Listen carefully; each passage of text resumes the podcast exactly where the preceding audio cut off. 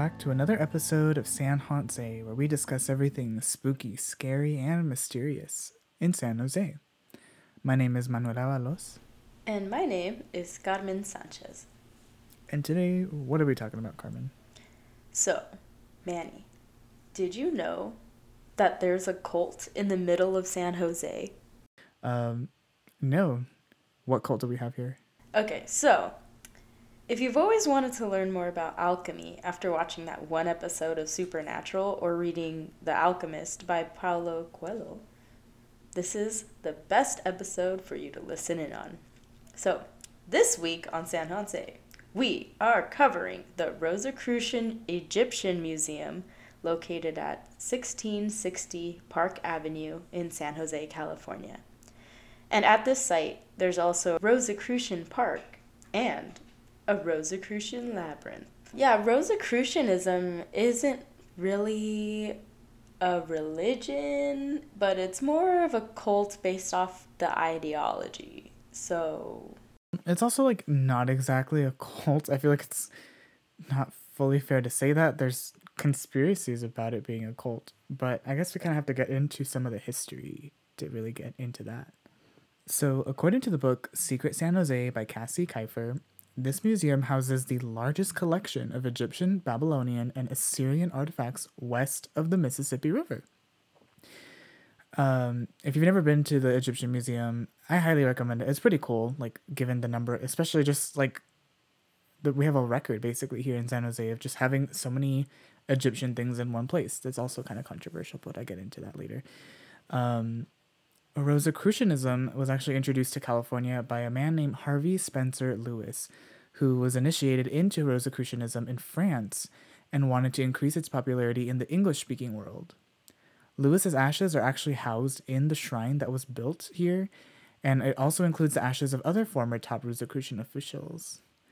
The San Jose Grand Lodge of, Rosicrucianism is one of the largest headquarters in the whole world and serves as a clearinghouse for Rosicrucian print mailings, a podcast, and their YouTube channel. Okay, so before we delve deeper on anything else, so my brother, shout out to Sevan, um, he's the one who actually told us to do this episode. And when he was laying it all out for me, he was basically saying that so Rosicrucianism is kind of a cult. I mean, and then also like on Yelp, you can definitely determine from a various amount of reviews that people aren't so keen on this museum simply because of its attachment to Rosicrucianism. And then also, so it's downtown, right? This this Rosicrucian Egyptian Museum, and I don't know if we're gonna get into it, but Rosicrucianism or Rose Rosicrucian kind of means rosy cross. So when my brother was also informing me about this topic, he was telling me that what else is nearby this museum, the Rose Garden. Think about it too. So, even though this museum was established in 1927, I believe, um, it's still interesting to note that nearby is the Rose Garden. And also, like the people who live around the Rose Garden and the Rosicrucian Egyptian Museum are also very wealthy. I mean, those houses, um, very sought after in Silicon Valley. So this is on. This is definitely more of a conspiracy theory. So, or but, um, you know, there are a lot of coincidences that you can see. There's the Rosicrucian Museum, which means Rosy Cross, the Rose Garden, a lot of um, wealthy people in the area. There's got to be a reason why this Rosicrucian Egyptian Museum is in the center of it all, you know? Isn't it kind of weird?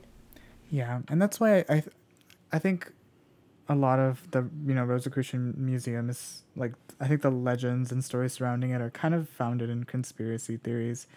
Um, and that's why I also think it's not fully, it's not really fair to call it a cult because they don't really seem to do much that's cult. Again, we'll get into that in a second. But um, just like since these are stories we may have heard, I want to point out that the Rosicrucian Museum came before probably a lot of these houses and like this area in general, since back in the early 1900s when Rosicrucianism was becoming a thing here and whatnot. Um, I mean, San Jose was still mostly like basically just agrarian. It was all like orchards and um, yeah, so it's not like the Rose Garden area or even the Rose Garden itself were what they were like now. In fact, that whole area was probably just orchards, if anything. Um, and I feel I feel like what came, it was like it's a bit of a chicken and the egg thing, but I feel like, you know, the status of that area now is more of a recent development. It was interesting because usually when I search Yelp, there's nothing really historical uh, when it comes to the location that we're researching. But this time I found that um, you know this is this all comes quote like word for word from the Yelp uh, website. It says specialties.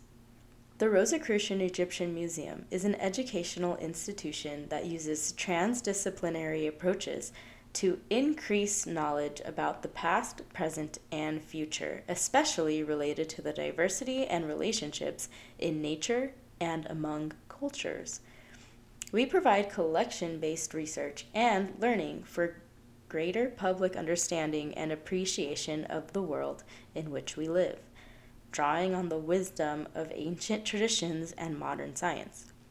Its collections, public learning programs, and collaborative research are inseparably linked to serve a diverse public of varied ages, backgrounds, and knowledge.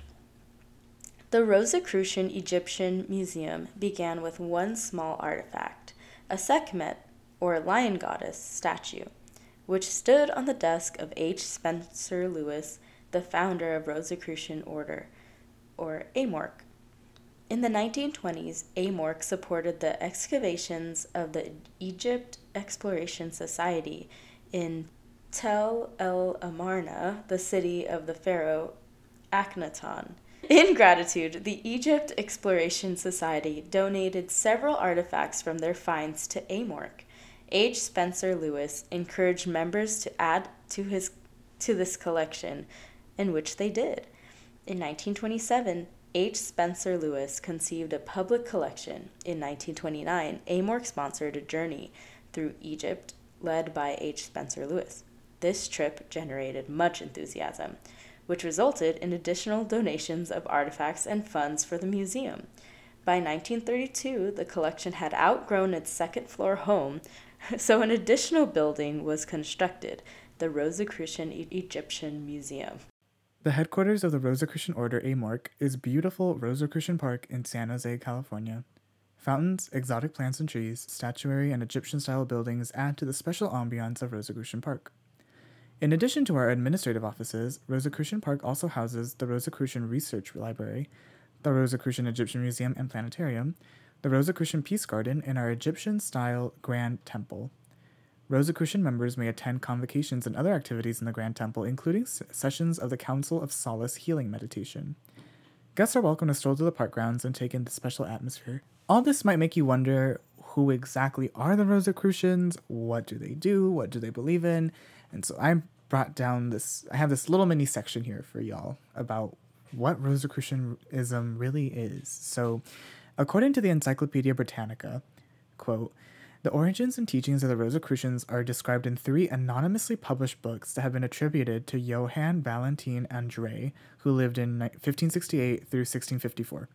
He was a Lutheran theologian and teacher who wrote the book, The, the Chemical Marriage and uh, the chemical marriage of Christian Rosencreutz. Mind you, chemical is spelled C H Y M I C A L. Um, and this book was published in 1616. It recounts the travels of Christian Rosencreutz, uh, that's spelled R O S E N K R E U Z, the putative founder of the group, who is now generally regarded as a fictional character rather than a real person.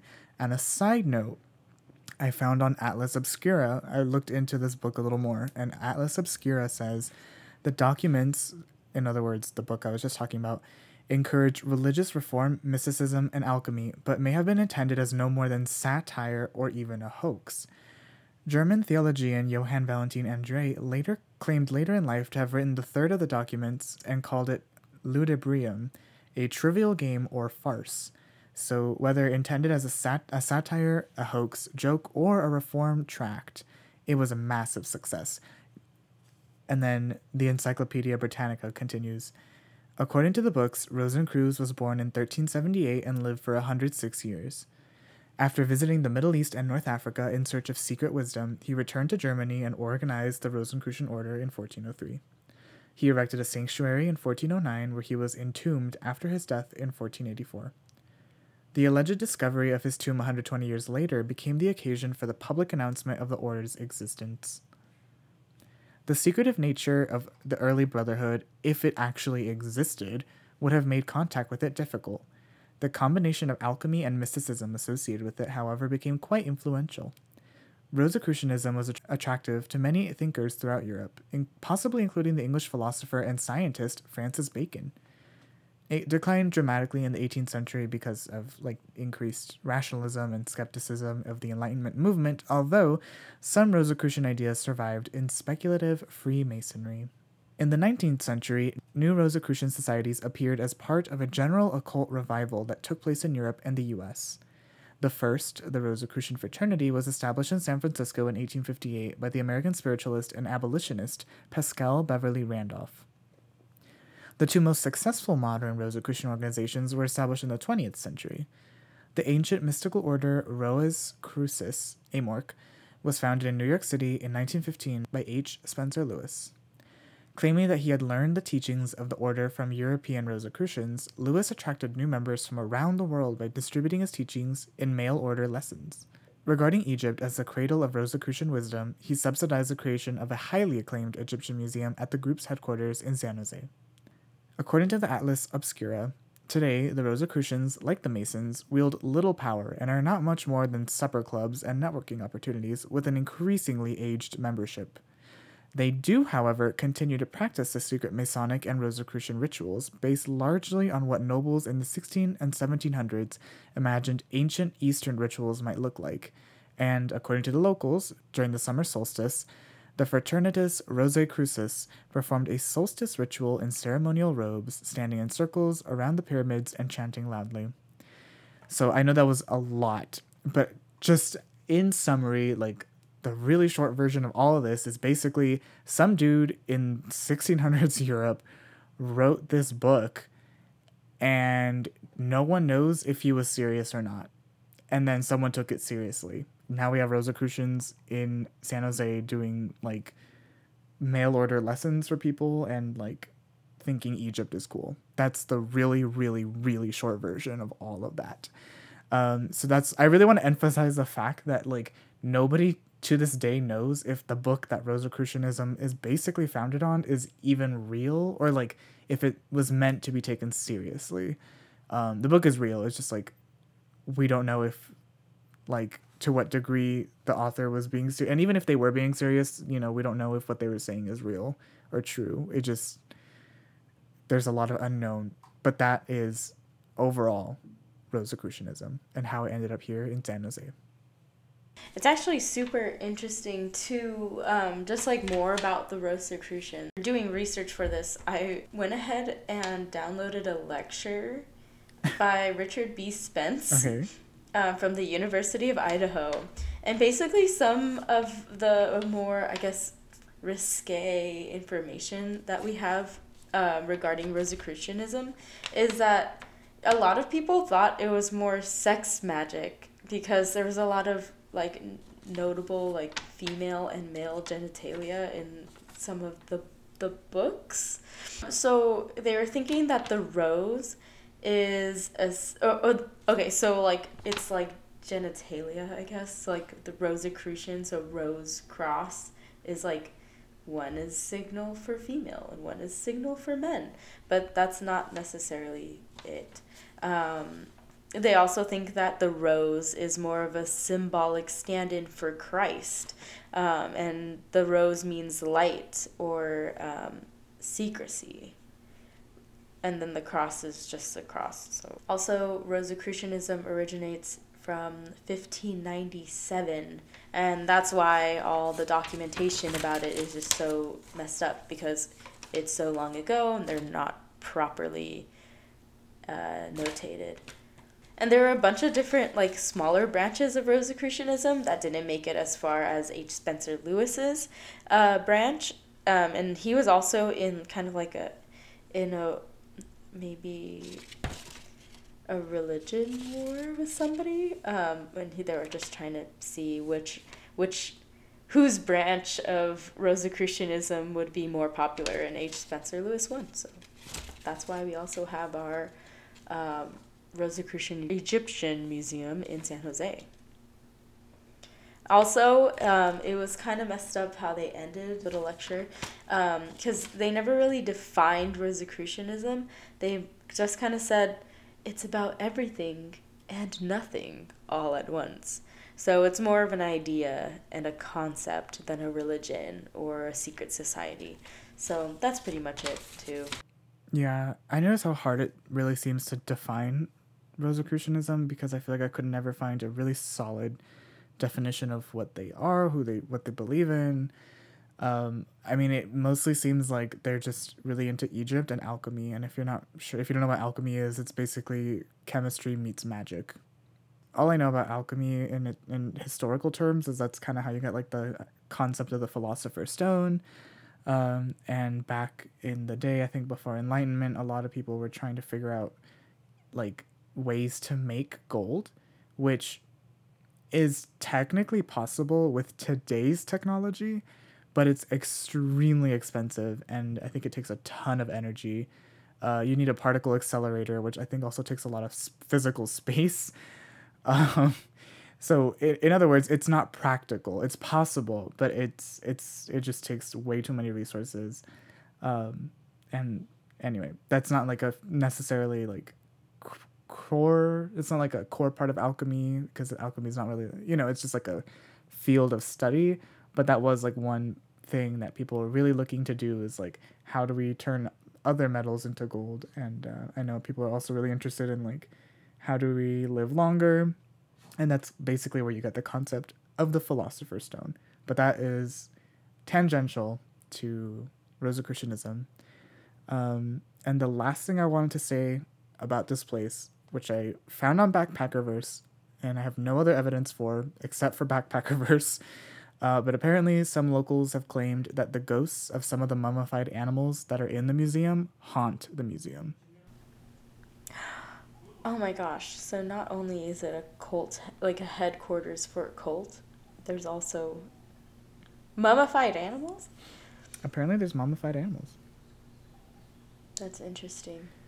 And now we move to the personal accounts.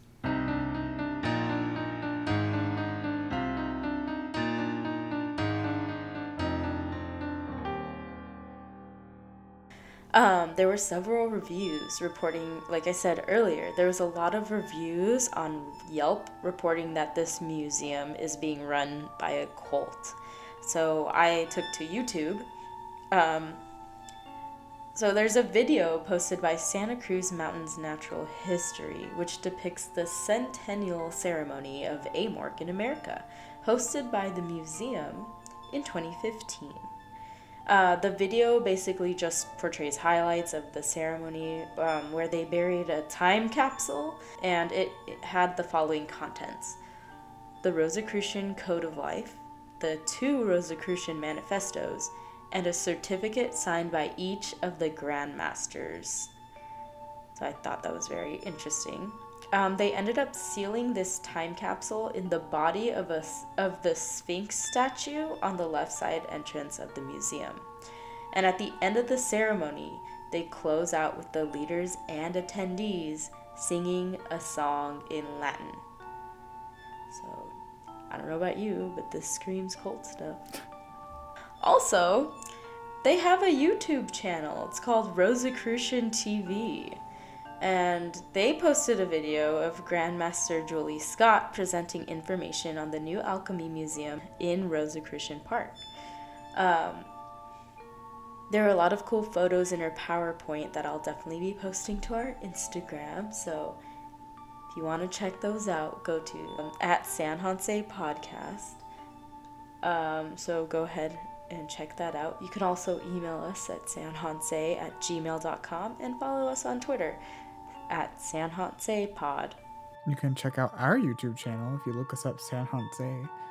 And uh, you can also check out our website with some other extra features on there sanjose.wordpress.com. And buy a sticker. you never know when you'll need one. okay.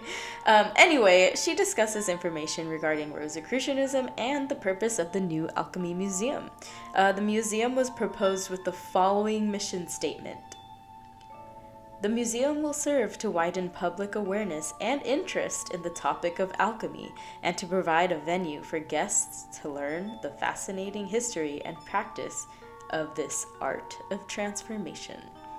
I thought that was very interesting, especially you know, that was that's the main reason why they opened up the new alchemy museum.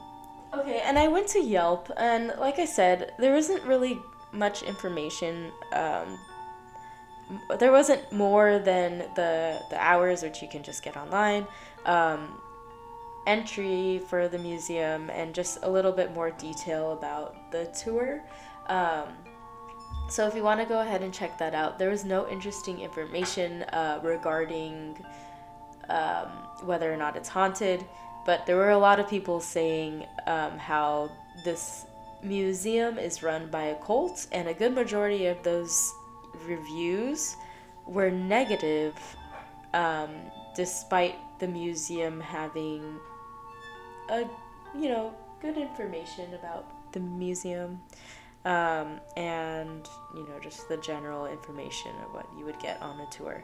Also apparently if you were to take a tour of this museum they also have a little amphitheater in which they play a video about rosicrucianism. So a lot of people noted that they the most they got out of that presentation was a nice little nap because it's in a dark amphitheater and other people said that it's cult nonsense and don't waste your time so there's that this week i decided to do an interesting little spin um, you know instead of researching a movie um, I went ahead. I was actually thinking about researching the mummy, but then I figured that that wouldn't really be on par with the subject. So I went ahead and looked up famous Rosicrucians. Um, so this is all according to the list posted by Xavier Freeman on Ranker.com, and there are quite a number of famous Rosicrucians. Um, so I'll go ahead and inform you now.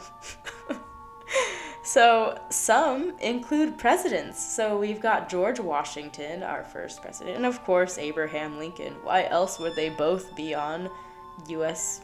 bills? Cold nonsense. Um, also, we've some include the best inventors, such as Benjamin Franklin, Sir Isaac Newton, and Leonardo da Vinci. Um, some Rosicrucians believe that Sir Isaac Newton was a Rosicrucian because he kept a hidden collection of alchemy books, which wouldn't have been socially acceptable for a serious student to keep. We've also got some of the best creators, such as Victor Hugo, the author of Les Mis, um, and get this, Walt Disney, who pretty much still rules over Southern California and Orlando, Florida. Um, and Mexican painter Diego Rivera. Um, I just want to point out, and this is just complete coincidence, but I like getting, I like trying to connect dots where there aren't dots. Um, we talk, you know, Carmen, you mentioned that George Washington and Abraham Lincoln are both on U.S. currency. Diego Rivera is on the Mexican 500 peso bill. So, cha-ching. cool. Okay, so that's not even that's the truth. That's not even speculation. No, See, well, there must be a connection there somehow. Um, and then we got the Illuminati. No, I'm just kidding. Okay. Um, next up, we've got T. Paine. That's right, Thomas Paine from your history class. Uh, that guy, if you remember correctly, who wrote Common Sense. And then lastly, everyone's favorite French military leader, Napoleon Bonaparte. Whoop, whoop. Wow. But all right, that brings us to the related facts.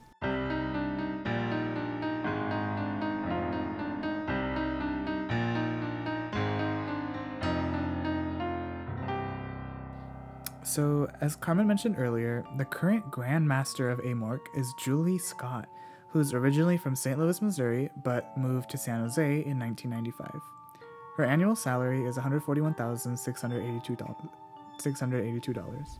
Um, excuse me? I also found an article on kqed.org that says that there are over 250,000 Rosicrucians all around the world, and there are some other big centers in other places, including Omonville, France, and Sao Paulo, Brazil.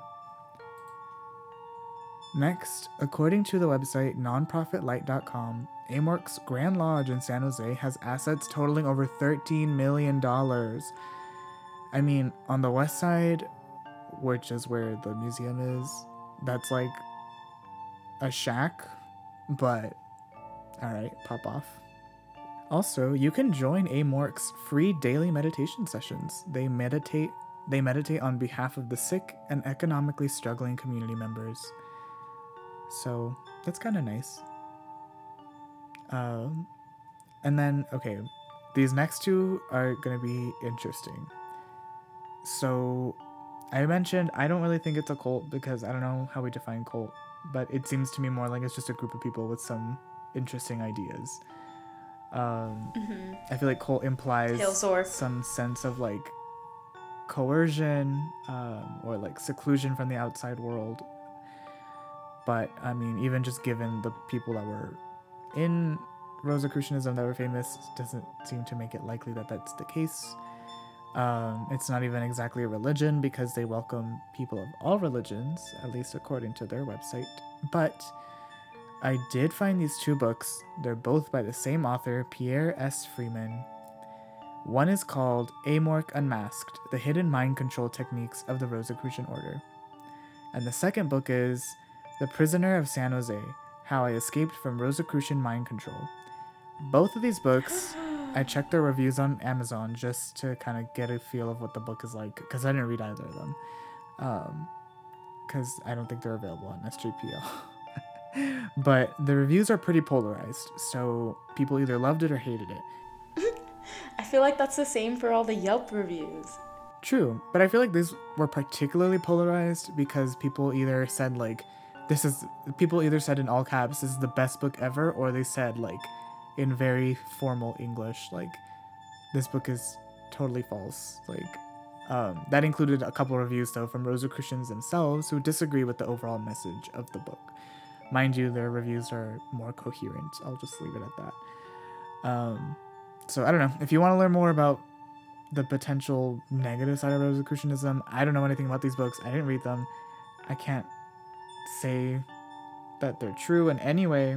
I'm just saying they exist, and if you're interested, you can check those out. Um, so I don't know. There's that. That's cool. That's interesting to learn about. Yeah. Um, and then I found this on the website, The Straight Dope, and I'm gonna read this verbatim off their website. So they said, Amorc touts its authenticity by proclaiming it's the only Rosicrucian organization that uses the word order in its name and claiming authorization from FUDOSI, which is the, and I don't speak French, so I'm gonna butcher this, Fédération Universelle des Ordres et Sociétés Initiatiques, which is basically a cl- sort of clearinghouse of mystical societies. And then they write on this website, to my mind, that's like Clarabelle the Clown being validated by Howdy Doody, but we'll let that pass and trudge on. Oh wow. Just in summary, AMORC is the only Cri- Rosicrucian organization because, as Carmen mentioned, there's several. Um, Rosicrucianism isn't a single; it's not a monolith. There's different branches and like subgroups. Um, not all of them made it as far as AMORC, but um, they basically like toot their own horn because they're like, oh, we use the word order and we're um, certified or whatever by this like group I've never heard of that basically certifies mystical societies. Um, just thought that was interesting. And then, of course, the next fact, or the next fact is that so again, other organizations called themselves Rosicrucian. In 1858, the Fraternitas Rosae Crucis was founded by Paschal Beverly Randolph after supposedly having been initiated into a German Rosicrucian fraternity. Uh, it still exists today, and just like Amorc, they provide mail order spiritual illumination. Cool. Yeah. Also, the Societas Rosicruciana in Anglia was founded by Robert Wentworth Little and popularized by William Wynn Westcott, both connected with the Golden Dawn Ritual Magic Group, and I believe those are in the UK. Hmm. Um, it requires it actually requires its members to be both Mason and Christian. Smaller but still recognizable, um, there's also the Rosicrucian Fellowship, founded by Max He- Heindel in 1907 uh, and it's largely a Christian organization. Um, it has closer ties with the Theosophy. I'm not sure what that is, but that's what I found. And astrology than any other original Rosicrucian thought. And lastly, if you are interested or if you're wondering how to join Rosicrucianism, basically it seems like pretty much any adult can join Amorc. And I went on their website, and it seems like you can become a member as long as you can pay the dues of either $15 a month or $150 a year. And according to their website, quote, benefits of membership include many benefits that will all contribute to your physical, mental, emotional, and spiritual development, including a spiritual family that has members from many different wisdom traditions, including Hinduism, Buddhism, Judaism, Christianity, and Islam, who work together harmoniously to bring light into the world through the recognition that divinity resides within each one of us, and that our work is to actively seek to express that divinity in everything we do. That was a mouthful. but yes, if you're really interested, you can join Amorc. It seems like um, I don't know if they have like a full admissions process or anything, but that that's what I gathered from their website. So, Hmm. I don't know. Sounds like we've got a little bit of conflict here, though. So, do you think it's a cult? I think I've pushed this throughout this episode, but yeah, no, I don't think it's a cult. Um, I don't. I mean, there's no evidence of any kind of like coercion or like forced seclusion or just force of any kind. I mean, the fact that they like. I don't know. Like, I feel like if they were more of a cult, they would be urging people to join more. But like, it seems like they don't. I've never. I mean, for all I know, they do. Like, but I've never seen ads or like spam mail or anything. Like I know I've seen people get mail from like Scientology, um, like urging them to join and stuff. And also I've I was watching the Scientology documentary on Netflix, and I'm just like, wow, this Oh is definitely a cult because like you can't leave and like they take all your money and they're constantly like coercing you like physically and emotionally to give them your entire life. Whereas this is like, I don't know, pay us this money and then you can hang out with us and we talk about Egypt and space. so, And we can meditate together. yeah. Super chill. What about you? Yeah, I think it's a cult. I don't know. I I think part of me is just like I want it to be a cult in the middle of San Jose. Um, it doesn't necessarily have to be an actual cult, you know, like very exclusive. But also, I mean, it's interesting. Uh, this is why I wanted to go to the museum because even some people in their reviews were saying, "Don't go here." Like a lot of the workers or like the people, the employees that work there are part of the cult, and also they kind of push Rosicrucianism on the the person who's trying to go there and learn more about um, Egyptian artifacts. Um, but so, would you say it's more of like a secret society? I don't even know if it's that secret of a society because I feel like that would imply some more level of like exclusivity, but they seem really open. Mm-hmm. Okay. So I think it's more of just Well- like a semi secret society, like more like an underground kind of thing, but like not secret. they don't seem very exclusive or anything. But again, that's according to my knowledge, which I have just revealed to all of you in the past like 40 minutes. So I don't know. All right, so listeners, you'll go ahead and decide. Let us know whether or not you think this Rosicrucian society is a cult. Are you ready to wrap things up here, Manny? I think it's that time, Carmen. All right, you want to play some Dead by Daylight? Let's do it. Until next week, stay safe, love each other, check us out on Instagram, and stay spooky, San Jose.